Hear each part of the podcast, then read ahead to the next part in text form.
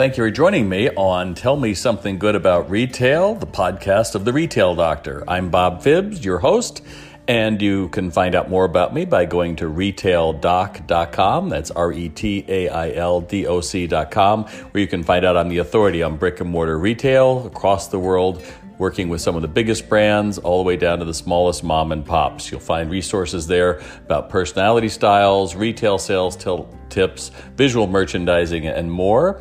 And you'll also find me on Facebook as the Retail Doctor. I have a significant LinkedIn following as well as Twitter. But that's not what you're here for today. Today is our final episode of the second season, so let's get to our guest.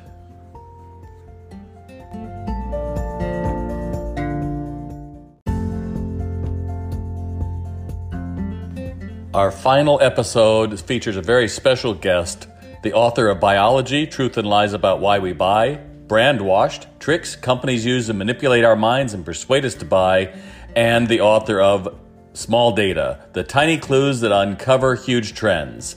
My guest for the final episode of my second season of the podcast is Martin Lindstrom, the resource for hundreds of brands around the world trying to make their messages memorable. Let's go. My guest today is a Time Magazine Influential 100 honoree. His books include Buyology, Truth and Lies About Why We Buy, Brandwashed, Tricks Company Used to Manipulate Our Minds and Persuade Us to Buy, and of course, his most recent Small Data, the tiny clues that uncover huge trends. He's the resource for hundreds of brands around the world trying to make their messages memorable. It is my pleasure to welcome Martin Lindstrom. Well, thank you for being on your show. It's a great honor. Well, you're generous. I understand now from the time you were 12, you were interested in Lego and even received a green brick. So, in a brief, I mean, it's a big story for yours, but can you tell us about that and how small data informed your advice to Lego later on? Well, listen, this is a crazy story. You're absolutely right. When I was 12 years of age, I loved Lego but I was probably a pretty unusual kid. So I decided to build my own Legoland in the backyard of my mom and dad's garden. And the only problem was that no one showed up except my mom and my dad, which really was the lowest point of my career, I guess. so I teamed up with a local print office whom sponsored me and they put a, an ad in the paper. And guess what? Two days later, I had 131 visitors coming to my Legoland. There's just one problem. Uh, visitor number 130 and visitor number 131 were the lawyers from Lego suing me. and they said, well, that's our brand. And I said, what is a brand? I mean, I was 12 years old back then. Um, so uh, they actually did something pretty unusual. Uh, Lego said, listen, instead of us being mean, uh, why don't we employ you? So I, probably as one of the first kids ever, if not the first in the world, I got a, a job at Lego when I was 12 years old and was pendling between school and the Lego factory in Denmark. Wow. And uh, what was really fascinating about this was that Lego had a philosophy. The philosophy was that if we want to understand the consumer, we need to live with them.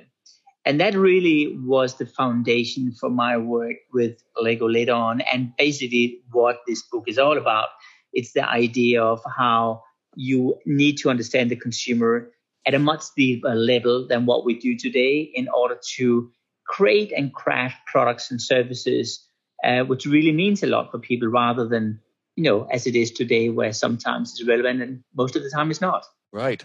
Well, and we'll get to that in just uh, a sec. I wanted to go back to one of your earlier books, one of the hallmarks of business books, Buyology. You in that book you talked about our emotional DNA as buyers, and uh, and also in that book that we aren't always logical about our shopping choices. So um, with those uh, contrasts, um, how do how do we resolve that? How how is it possible? I know you live with people forever. You go and study seven thousand families, and you yeah. you look at a lot of different things. But how how can um, we we understand that a little better, I guess, because when I read you, it all makes perfect sense. But let's face it, there's not many experts out there to do that for a brand. So understand that consumer. Can you fill us in a bit or? Absolutely. And it's a very good question. Remember that 85% of everything you and I do every day is irrational. That means only 15% is rational. And let me just give you an example and, and be honest right now. Have you tried that you're watching television and you grab your remote control, you want to change channel, and uh, it's flat for batteries. So you press extra hard to squeeze the last drop of battery out of that remote control. and I mean, yes, I think we all tried it. Uh, I don't need to tell you, deeply irrational, right? And I think I think what's so fascinating about us human beings that we want to wrap everything into a rational paper somehow. I mean, just think about the stock exchange, think about trade, think about everything, how emotions are driving us and where there's not a lot of rational stuff. Think about just falling in love. I mean, it's the most irrational thing on planet Earth. Um, so, what we tried to do when I wrote the book Buyology was to scan consumers' brains. And we used something called fMRI, which is probably the most sophisticated brain uh, scanning technology available in our in, in our world today. And um, so we scanned 2,000 respondents, and, and one of the things we discovered from this is um, that we quite often are doing counterintuitive uh, things. Uh, so I'll tell you about a couple of things. Uh, one of them is, for example, that uh, you may recall when Pepsi came up with the Pepsi Challenge back in the 70s and the 80s. Um, the conclusion was that everyone loves um, Pepsi. Um, sure, right. But how come Pepsi is not number one and number two today? Uh, well, the answer was discovered in one of these studies, which showed that when respondents were put into an fMRI scanner and they had a pipe uh, which allowed them to basically sample one of the two colas um, while they were in the scanner, well, what was realized was that when people were blind testing substance A and substance B, as we call them in the research study, well, then when people sampled A, they loved it, you know, way above substance B. But when the scientists entered the fMRI area and revealed that substance A was Pepsi and B was Coke, the the taste preference in the brain literally changed uh, its mind.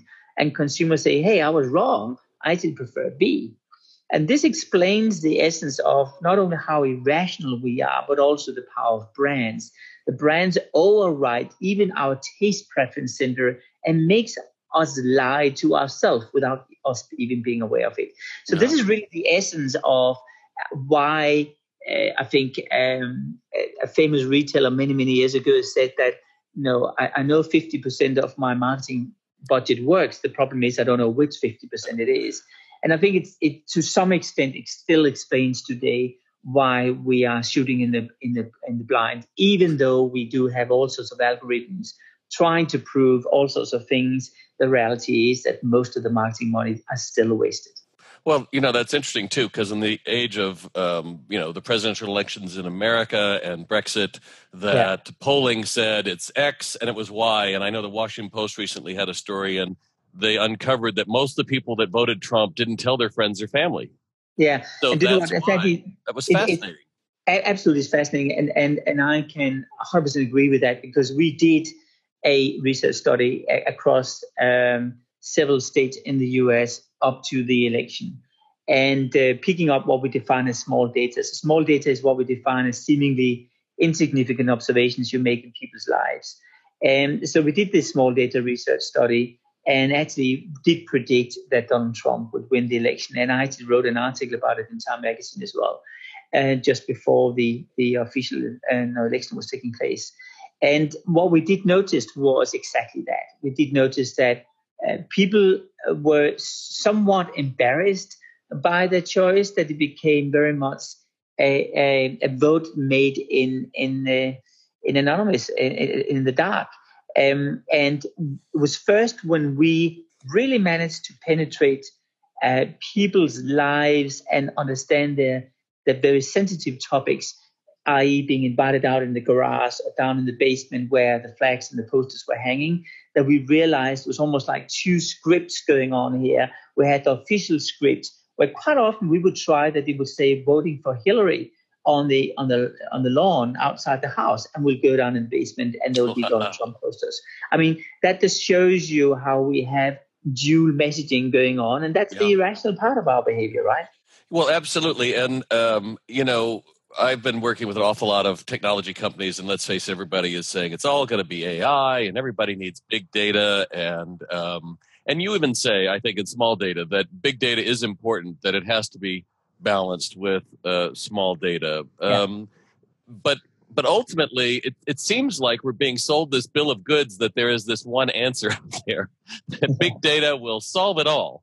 But yeah. I, I would imagine for a researcher like you, knowing what data is the correct data, isn't that the hardest part? It is. It's incredibly difficult, and and there's sort of two things to say to this. The biggest problem today with um, data, and in particular big data, is that uh, big data is all about correlation. It's all about connecting dots. But you do need to have a hypothesis first, which is driving uh, what you're going to connect. And, and I think the best example took place in 2012. And I'm sure you recall this case where Google were able to predict the flu outbreak 45 right. days before it happened, right? And everyone thought it was amazing. And they were able to inform the medical community about uh, vaccines well in advance. It was just wonderful news. The only problem was that exactly two years later, the Center for Disease Control analyzed the numbers. And at that stage, they had the real numbers. And the numbers showed that Google were tw- you know, completely wrong. In fact, the numbers were twice of what they should have been. And the reason why is because you know, people are typing in flu because the neighbors talk about flu and the kids are talking about it in mm. school. And suddenly it becomes almost a viral uh, dimension. And the engineers had really not taken that into account. And so what Google cared about, and this is really important, what Google cared about was the correlation rather than the causation. And causation is the reason why it's the hypothesis, right? And, and really, the causation is what I define as small data. So small data is where you find the hypothesis. That's where you spend time in consumer homes and identify where people are out of balance. And because that quite often leads you to a new opportunity, a new opportunity for brand or service.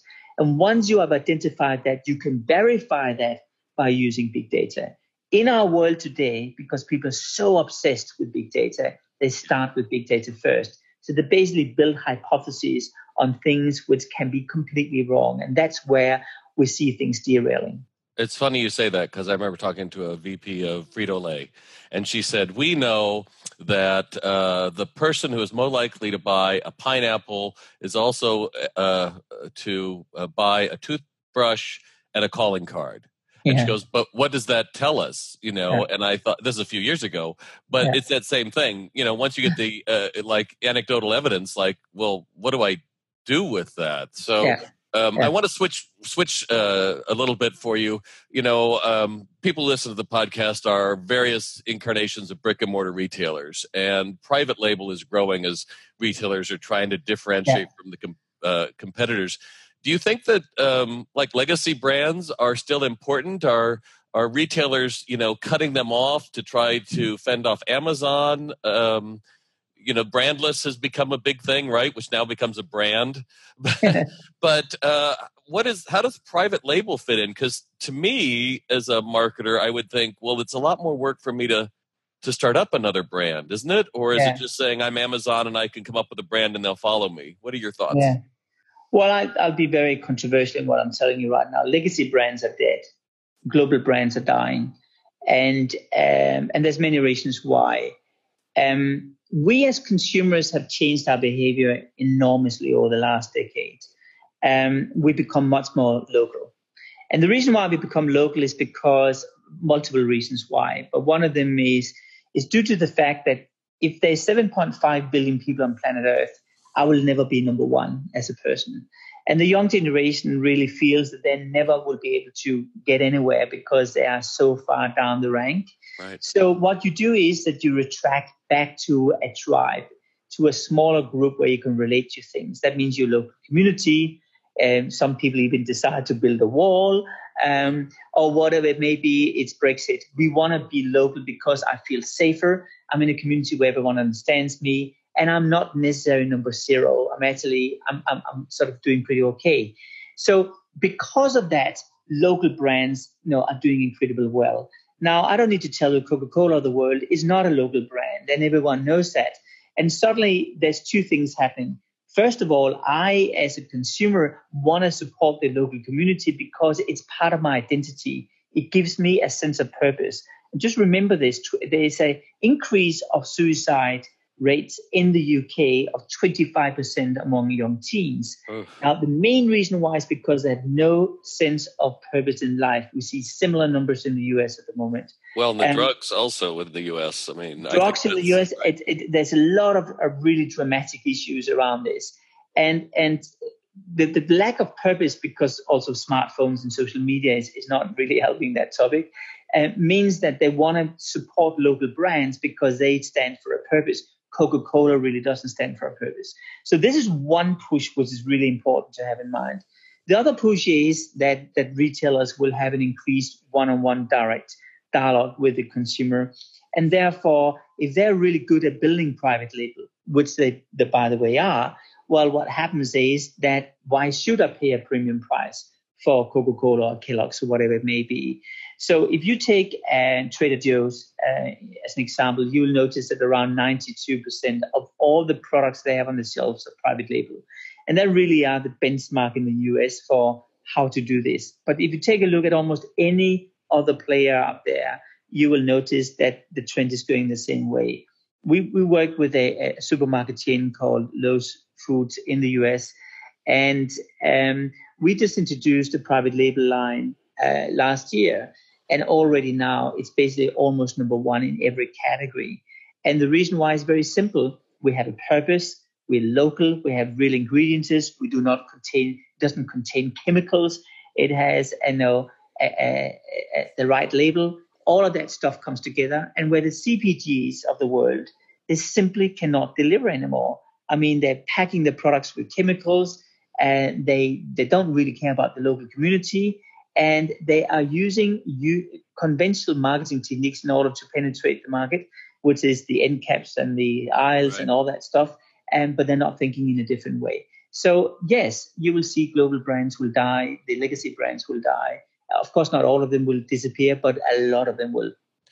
You know that brings me back to uh, something I say uh, with my clients is I think we're moving back to a time of the pilgrims actually in the U.S. Meaning you know, I would just have my one little restaurant and that was enough. And I just took care of my little restaurant. I don't have to try to become an Applebee's or my one little coffee house. I don't have to try to be Starbucks. And people, you know, started, I think, in the States here with craft beer, but it's certainly moving through with uh, a, a, definite force. And so I would certainly agree with you. But I wanted to bring you back to uh, Coca Cola. Yesterday, I think on your Facebook page, you showed the picture of uh, how Coke is using these product shots really tight close up, almost like yeah. in a movie, and yeah. uh, acting like you're taking it off. And I think you mentioned like as soon as you saw it, it triggered your hearing. Yeah, that's right. It's actually a fascinating technique, which which um, I don't think a lot of people um, are aware of. And the the technique um, it really comes back to. Let me just try to explain this in a funny way. Have you ever tried that you are, you know, when you have your hair cut, and that you kind of get this relaxed, tinkling feeling in your body sure. when you hear that sound, or when some people are, um, for example, um, cleaning your home and you hear this very soft, gentle sound. When you hear that sound, for many people, it gives a special feeling. And that feeling is like, it's almost like a sin-like feeling. And, and that concept um, is really what Coke has plugged into, what Burger King has been using for some time. A range of different players around the world are using it, where they really communicate at two different channels. One channel is what we see and hear in a normal world, and the second channel is really appealing to those sounds which seems to be hardwired into our brain and make us react in a certain way. And, and let me just add to that, just so you get a sense for for what we're talking about here let me just do an experiment with you and all the listeners. Try to close your eyes right now and then think about when you were you know, in school and you had this blackboard in front of you and you had to write something on the blackboard. You remember those days, right? Yes. Now then, in, then imagine you have a your long nails and you're now going to scratch them down that blackboard. Do you feel uncomfortable? My face is already scrunched up. Yeah, exactly. now, the reason why that is happening is because we're hardwired to uh, basically fear that sound. You see, when we were monkeys some 100,000 years ago, we would scream when there was a danger. And the frequency of that scream is exactly the same frequency as uh, when you scratch your nails down the blackboard. And that gives you a sense of how our reptile brain has really not changed. There's certain elements would stay the same. And that's the same with that technique which Coca-Cola and a lot of other players are using right now. They're plugging into the hardwired behavior of what we really want to do, even though we don't we don't know we want to do it. Yeah. Yeah, absolutely, it does. And uh, I'm going to go back to Buyology because um, uh, one thing that I wanted to get your opinion on is you said there are 10 common pillars underlying almost every religion sense of yeah. belonging, clear vision, power over enemies, sensory appeal, storytelling, grandeur, evangelism, symbols, mystery, and rituals. Yeah. Are there clues there for retailers who are struggling?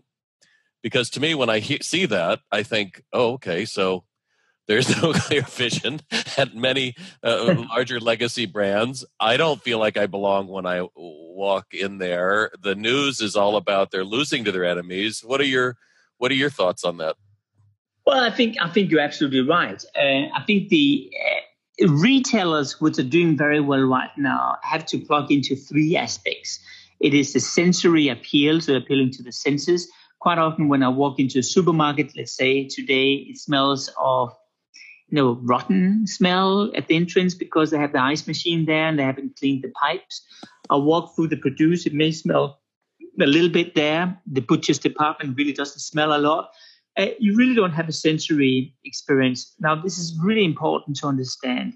But the reason why I want to go into a retail store is because I want to, you know, be stimulated with ideas, with the, the senses, whatever it may be. If I'm not, why should I? No, why shouldn't I just buy stuff online then? So the key differentiating factor is to create experiential uh, store design. The second dimension coming out of religion uh, is, is really for me sense of belonging. And it's all about community, local communities. And I think the reason why a lot of supermarkets are doing very well right now and a lot of stores are doing well is because they tap into the local community and create that sense of belonging. And suddenly those stores are more than just a store. They almost become like a replacement of a community center, perhaps even the church or the sports club. So that's well, the second thing. Sorry. Yeah, well, I was going to say that's exactly it. You look at how church church memberships are declining all over the world. Yeah. I mean, we have and to find it somewhere, right? Isn't that a human thing? We want to have those same needs met, right? Absolutely. And and I think the, the, the issue here is, and I um, um, I, pushed a, a lot for that, that we need to understand that our community has changed. And because of social media, we don't meet people anymore. Uh, we don't touch people anymore. We don't interact with our surroundings. We don't have neighbors anymore. We don't know who they are. So that creates, again, back to the small data theory, it creates an out of balance. And the out of balance means we need to be compensated somewhere else.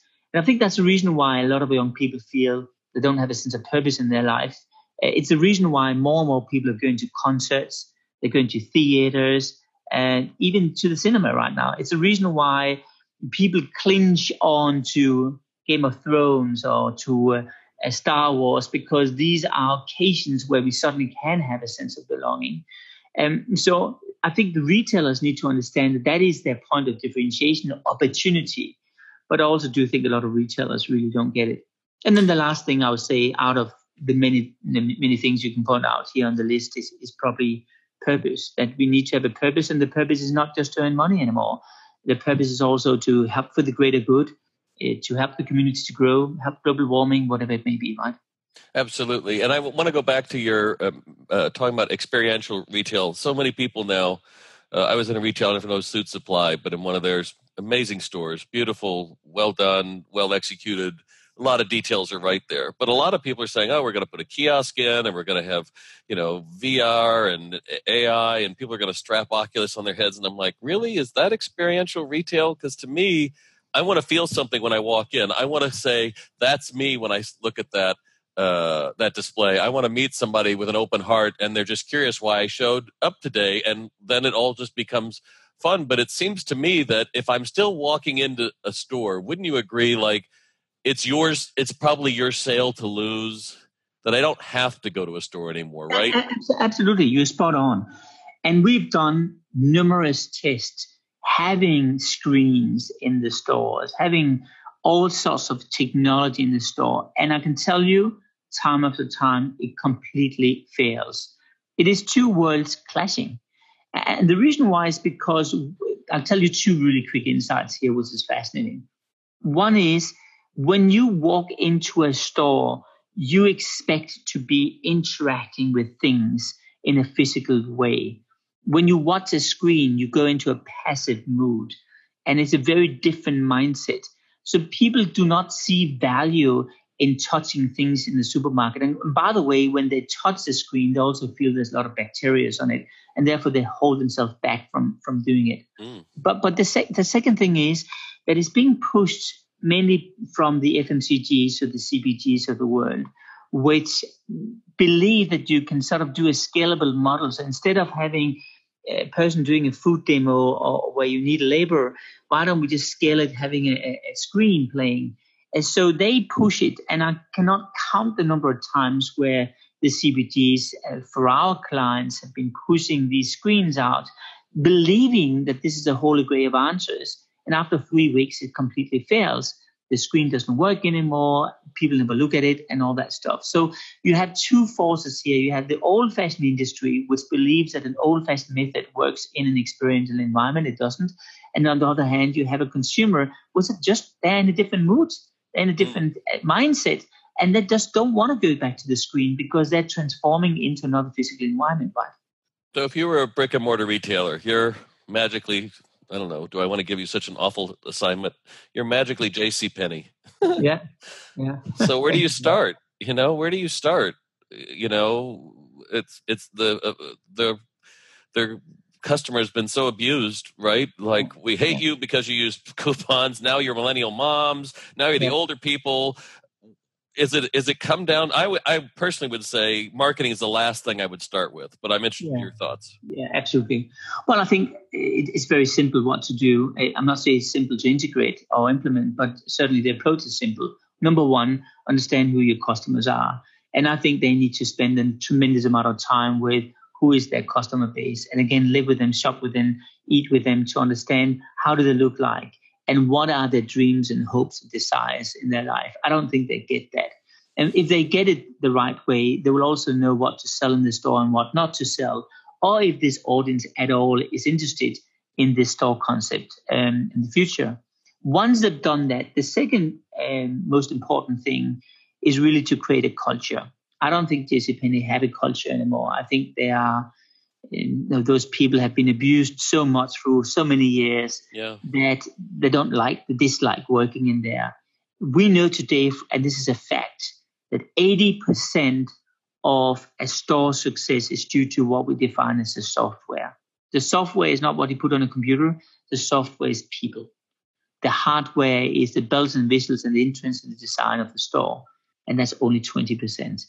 80% is due to people. If I get into a place and people smile and they're engaged and they're not like robotic and you can see they love being there you want to be part of that community yep. you want to be part of that culture and jcpenney do not have a culture anymore yeah. and once you get that right people will buy almost anything because they want to be part of that culture which Agreed. people don't have anymore in their lives so I think that would be the two very simple steps. And then there'll, of course, be 200 other steps to follow. But I need to get that right.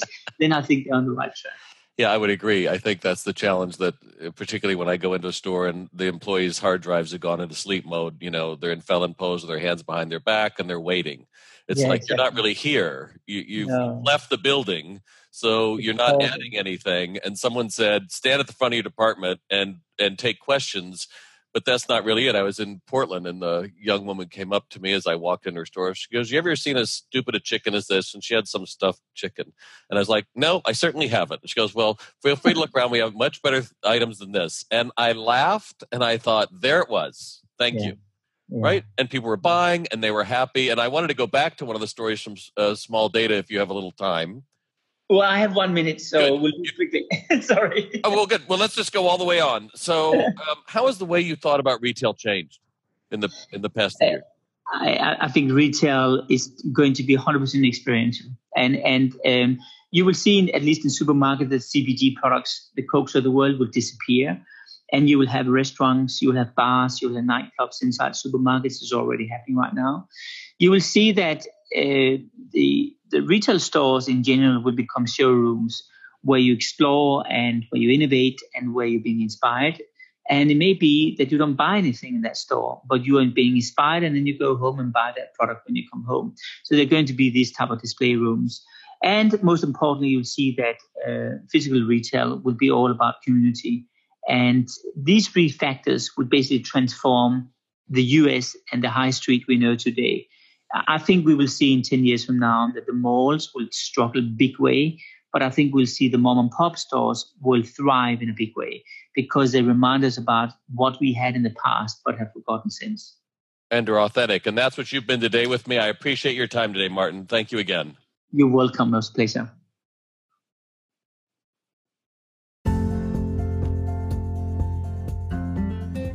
Well, that brings us to the end of our second season of Tell Me Something Good About Retail. I'm glad you've been here with me.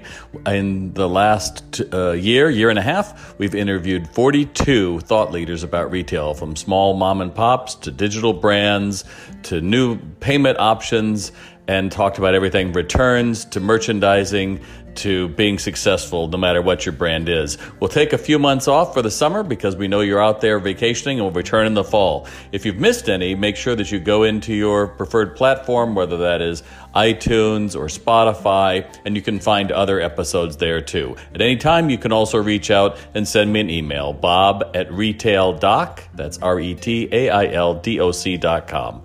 Thanks, and we'll see you in the fall thank you